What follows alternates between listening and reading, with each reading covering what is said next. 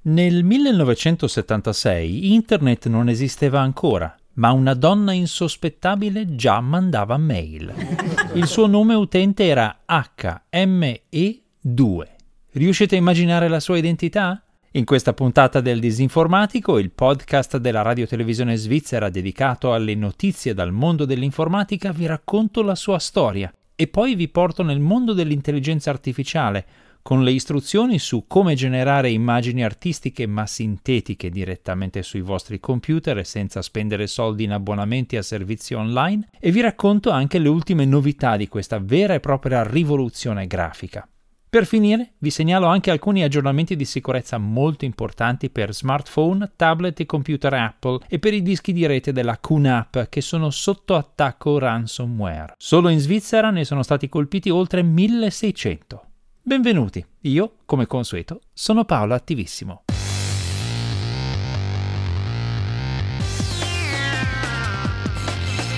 Il disinformatico.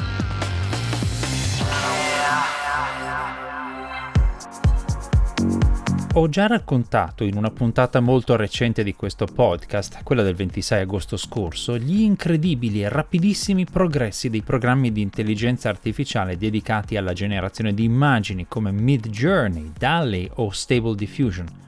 Ma torno sull'argomento perché in queste ultime settimane quei progressi sono stati davvero straordinari, con novità su moltissimi fronti. Se siete artisti digitali o se il vostro lavoro è legato in qualche modo alle immagini, comprese quelle fotografiche e in movimento, è decisamente il momento di informarsi e riflettere seriamente su dove ci stia portando la tecnologia. La prima novità è che è già crollata una delle più importanti barriere di accesso che citavo nel podcast solo tre settimane fa, ossia la difficoltà di installazione che richiedeva computer potenti e spingeva molti utenti a rivolgersi a servizi online a pagamento o a rinunciare del tutto a sperimentare questi software.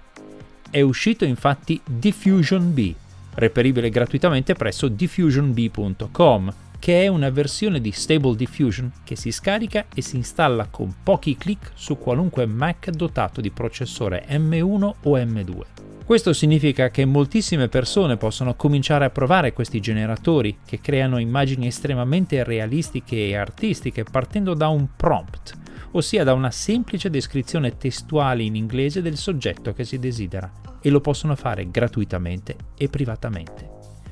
Diffusion B richiede molta memoria libera, 16 GB sono consigliati, rallenta parecchio il computer e richiede tempo per generare una buona immagine sintetica, ma funziona e offre totale libertà creativa. Inevitabilmente questa libertà comporta delle conseguenze controverse. La più ovvia è che un'installazione sul proprio computer può essere facilmente modificata per togliere le restrizioni che nei generatori accessibili online impediscono di generare contenuti estremamente violenti o immagini fotorealistiche di celebrità o di minori in qualunque posa o situazione, soprattutto di natura intima. L'installazione locale inoltre permette di rimuovere i watermark o indicatori invisibili che rivelano che si tratta di immagini artificiali. Se temevate che i deepfake fossero un problema, non avete ancora visto cosa può fare un generatore di immagini quando gli vengono tolti i freni inibitori. Per esempio c'è chi si indigna perché la sirenetta nel prossimo film omonimo della Disney è di colore e quindi propone di usare questi software per creare una versione alternativa tutta bianca del film, indistinguibile da quella autentica. Un'altra conseguenza controversa è che diventa possibile praticamente per chiunque creare dei falsi fotografici difficilmente distinguibili dalla realtà. In sostanza non potremo più fidarci di un'immagine se non abbiamo una garanzia robusta della sua provenienza e autenticità.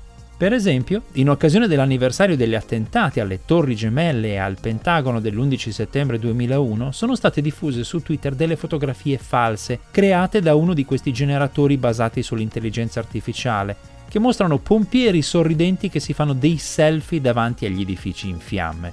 Per un osservatore non esperto, queste fotografie sintetiche di dubbio gusto sono indistinguibili da quelle reali. Per un complottista sono la conferma inoppugnabile delle sue teorie. Bombloddo, bombloddo. Senza arrivare a questi livelli di sovvertimento della realtà, le comunità degli artisti digitali sono agitatissime.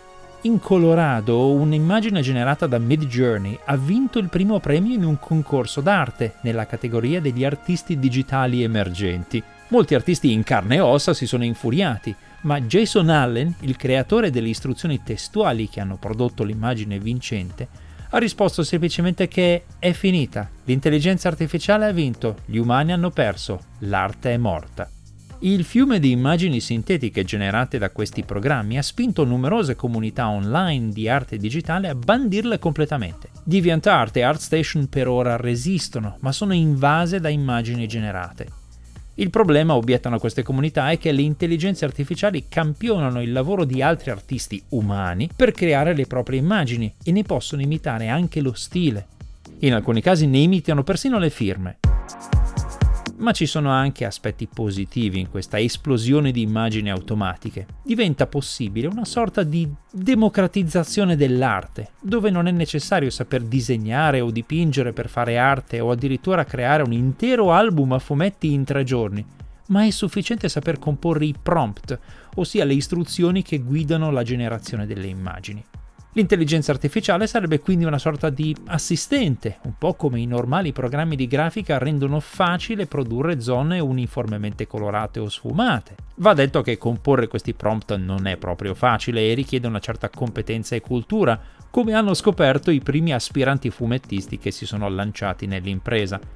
Per dare buoni risultati, questi prompt devono essere frasi complesse e articolate, nelle quali la scelta di un singolo aggettivo può cambiare completamente il risultato che si ottiene. Se volete farvene un'idea, visitate lexica.art, che ha un grandissimo archivio di immagini sintetiche accompagnate dai prompt corrispondenti. Se si riesce a padroneggiare queste istruzioni, si ottengono risultati notevolissimi. Ma non è finita le applicazioni della generazione di immagini continuano ad aumentare. Per esempio è stato proposto di usare questi generatori per assistere gli stilisti nella creazione di capi di abbigliamento. Una demo realizzata con il software DALI mostra un video di una modella che nella realtà indossa solo pantaloncini e una canotta di colore uniforme mentre si mette in posa, ma nell'elaborazione digitale indossa vestiti che cambiano in continuazione, seguendo i suoi movimenti e i cambiamenti dell'inquadratura. Oltre a essere un ausilio per la creatività degli stilisti, generando centinaia di varianti in pochi minuti, questo software permetterebbe di ridurre i tempi di lavoro delle modelle per i video promozionali, visto che non avrebbero più bisogno di svestirsi e rivestirsi e sfilare per ogni capo. Sfilerebbero una volta sola e poi ci penserebbe l'intelligenza artificiale a fare tutto il resto. E c'è un passo ancora più sofisticato. È uscito da poco Runway, un software che promette di creare intere scene animate o video fotorealistici partendo da semplici descrizioni testuali. This is a box. A magical box. This box can make any idea real. Voi scriverete il copione e l'intelligenza artificiale genererà tutto il film con gli attori e le musiche che volete voi. In un modo o nell'altro, insomma, nei prossimi anni verranno sovvertiti e rivoluzionati moltissimi settori della produzione artistica e bisognerà inventarsi nuovi modelli commerciali e di copyright e nuovi sistemi di autenticazione per distinguere le immagini vere da quelle sintetiche tutti potranno diventare, potenzialmente, creatori di quantità infinite di arte, oppure di ciarpame pseudo-artistico senza originalità.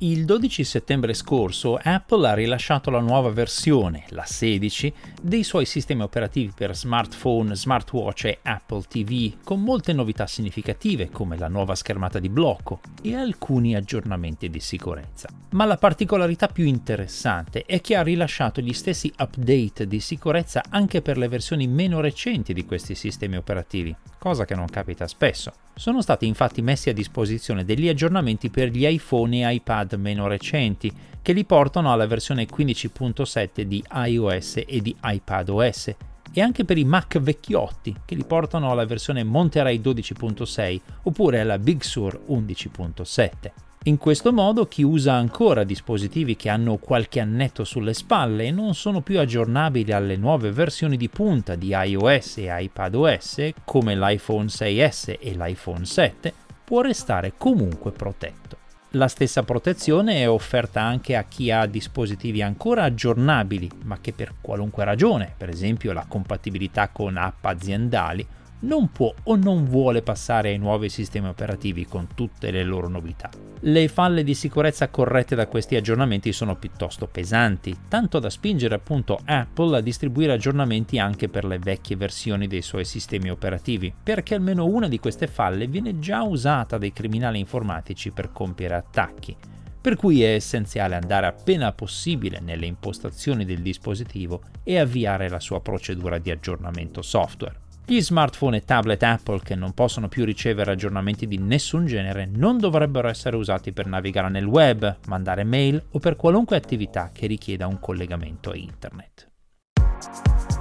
Ci sono aggiornamenti indispensabili e urgenti anche per i possessori di dispositivi di archiviazione di rete della QNAP, i cosiddetti NAS o Network Attached Storage. La casa produttrice ha infatti diffuso un annuncio nel quale segnala che sta circolando un ransomware denominato Deadbolt, che in inglese vuol dire catenaccio, che cifra tutti i dati presenti sui NAS collegati direttamente a internet e agisce sfruttando una falla nell'app di gestione delle immagini di questi dispositivi, chiamata PhotoStation. Molti utenti che comprano questi dischi di rete li usano per archiviare le foto di famiglia e li rendono accessibili via internet per consentire di condividere le immagini con parenti e amici e per poterle consultare da remoto. Un attacco ransomware a questi dispositivi diventa quindi un disastro per le vittime, perché nessuno è disposto a perdere tutte le proprie foto di famiglia e quindi il pagamento del riscatto per riaverle è quasi certo. QNAP sollecita urgentemente tutti gli utenti di NASA ad aggiornare PhotoStation alla versione più recente, oppure a passare a QMagi, che è un'alternativa a PhotoStation. La casa produttrice è altrettanto perentoria nel raccomandare di non collegare direttamente a internet i propri prodotti, ma di farlo solo tramite la funzione cloud apposita oppure tramite VPN. Molti utenti di questi dispositivi si sentono al sicuro perché pensano che sia impossibile per gli aggressori scoprire che hanno un NAS affacciato a internet, ma in realtà è facilissimo farlo grazie agli appositi motori di ricerca come Shodan. Attacchi di questo genere sono quindi estremamente diffusi e non vanno sottovalutati. La Sensis ha contato oltre 20.000 dispositivi infetti e l'Italia, con oltre 4.400 infezioni, è al terzo posto fra i paesi maggiormente colpiti dopo Stati Uniti con 8.500 e Germania con 5.700.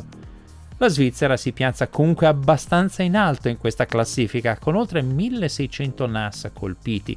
La spavalderia dei criminali, fra l'altro, non conosce limiti. I gestori del ransomware Deadbolt, infatti, includono nelle loro schermate di avviso un'offerta rivolta alla casa produttrice. Le propongono di acquistare da loro la chiave di sblocco universale del ransomware, che QNAP potrebbe poi dare agli utenti colpiti dall'attacco. Finora non risulta che l'azienda abbia ceduto a questo ricatto. Se avete uno di questi dispositivi, insomma, seguite appena possibile le istruzioni del fabbricante, proteggeteli e aggiornateli. E per finire, la strana storia dell'utente HME2 di ARPANET. È il 26 marzo 1976. Presso la sede del Royal Signals and Radar Establishment, un istituto di ricerca scientifica del Ministero della Difesa britannico situato a Malvern, nel Regno Unito, e specializzato in telecomunicazioni, una donna si avvicina a un terminale connesso ad ARPANET, il precursore di Internet, e invia una mail con un testo molto complesso. This message to all ARPANET users announces the availability on ARPANET of the Coral 66 compiler. La donna, in altre parole, sta annunciando a tutti gli utenti di ARPANET che il compilatore per Coral 66, il linguaggio di programmazione real time di alto livello standard adottato dal Ministero della Difesa del Regno Unito per i suoi computer, è disponibile online ed è fornito dal computer GEC 4080 presso l'istituto di ricerca stesso. Un annuncio molto tecnico, insomma, che la donna firma usando il proprio nome utente, HME2. È l'acronimo di Her Majesty Elizabeth II, perché quel messaggio viene inviato appunto dalla regina Elisabetta II. Si tratta di una delle primissime mail mandate da un capo di Stato. Intendiamoci, quel giorno la regina Elisabetta non ha rivelato di essere segretamente una hackeressa smanettona di informatica, L'account e il messaggio sono stati preparati per lei da Peter Kirstein, l'uomo che era riuscito nell'impresa tecnica e politica non banale di collegare il Regno Unito, e specificamente l'Università di Londra, alla nascente rete informatica internazionale ARPANET nel 1973. Kirstein sarà poi uno dei principali artefici dell'adozione, una decina di anni più tardi, dei protocolli TCP/IP, che permetteranno a computer di marche differenti di parlarsi usando una serie di regole condivise, un protocollo appunto, e renderanno possibile Internet come la conosciamo noi. La sua vicenda è raccontata in dettaglio in un articolo di Wired del 2012 che include una foto della regina Elisabetta mentre manda questa fatidica prima mail. Non sarà l'unico incontro della regina con la tecnologia. Nel 1997 inaugurerà la prima versione del sito web della famiglia reale, www.royal.uk, anticipando di vari anni persino molti giornali nazionali. Nel 2007 lancerà il canale YouTube della famiglia, youtube.com slash c slash The Royal Family Channel. Nel 2010 arriverà su Facebook e nel 2014 manderà il suo primo tweet dall'account chiocciola Royal Family. A marzo 2019 manderà il suo primo post su Instagram, dedicandolo niente meno che al pioniere dell'informatica Charles Babbage e durante la pandemia da Covid-19 a giugno 2020 sarà la prima monarca del Regno Unito ad adottare le videoconferenze. Per dare un'idea di quanto sia cambiato il mondo nei suoi lunghi anni di regno, quando fu incoronata a giugno del 1953 non esisteva la TV via satellite, anzi non esistevano proprio i satelliti, visto che il primo, lo Sputnik, fu lanciato nel 1957 i segnali televisivi britannici non erano ricevibili nel continente americano se non in rare occasioni di riflessione sulla ionosfera e comunque con qualità scarsissima. Per far vedere alla TV americana e canadese la cerimonia della sua incoronazione con il minimo ritardo possibile, fu necessario realizzare una staffetta tecnica senza precedenti. Le immagini televisive, rigorosamente in bianco e nero, furono riprese con una cinepresa su pellicola 35 mm perché all'epoca non esistevano i videoregistratori su nastro e le pellicole furono caricate man mano su bombardieri militari Canberra della RAF. Le pellicole furono sviluppate durante il volo transatlantico e poi, una volta arrivate a terra, proiettate davanti a una telecamera per diffonderle ai telespettatori d'oltreoceano qualche ora dopo l'evento. Oggi abbiamo non solo la TV via satellite, ma anche lo streaming in tempo reale, a colori e in alta definizione, via internet. Può sembrare strano con gli occhi ipermediatici di oggi, ma all'epoca la trasmissione televisiva dell'incoronazione fu accompagnata da alcune polemiche perché si riteneva poco dignitoso aprire al pubblico questo momento così rituale della monarchia. Alcuni membri del Parlamento e della famiglia reale britannica si opposero a questa presunta mancanza di rispetto e all'idea che qualche suddito potesse, per dirla con le parole di un membro del Parlamento, assistere a questa cerimonia solenne e significativa tenendo al gomito una tazza di tè. Ma la regina in persona insistette per fare la diretta TV mica male per il fantomatico utente HME2. Termina qui con i miei ringraziamenti per l'ascolto questa puntata del Disinformatico, che è una produzione della RSI Radio Televisione Svizzera. Questo podcast viene pubblicato ogni venerdì mattina presso www.rsi.ch slash il disinformatico. Allo stesso indirizzo trovate anche le puntate precedenti. La serie completa di podcast è disponibile anche su tutte le principali piattaforme podcast. La trascrizione integrale di questa puntata con i link e le fonti di riferimento è pubblicata presso disinformatico.info. Come consueto, se avete segnalazioni, commenti o correzioni, potete contattarmi via mail all'indirizzo paolo.attivissimo-rsi.ch. A presto!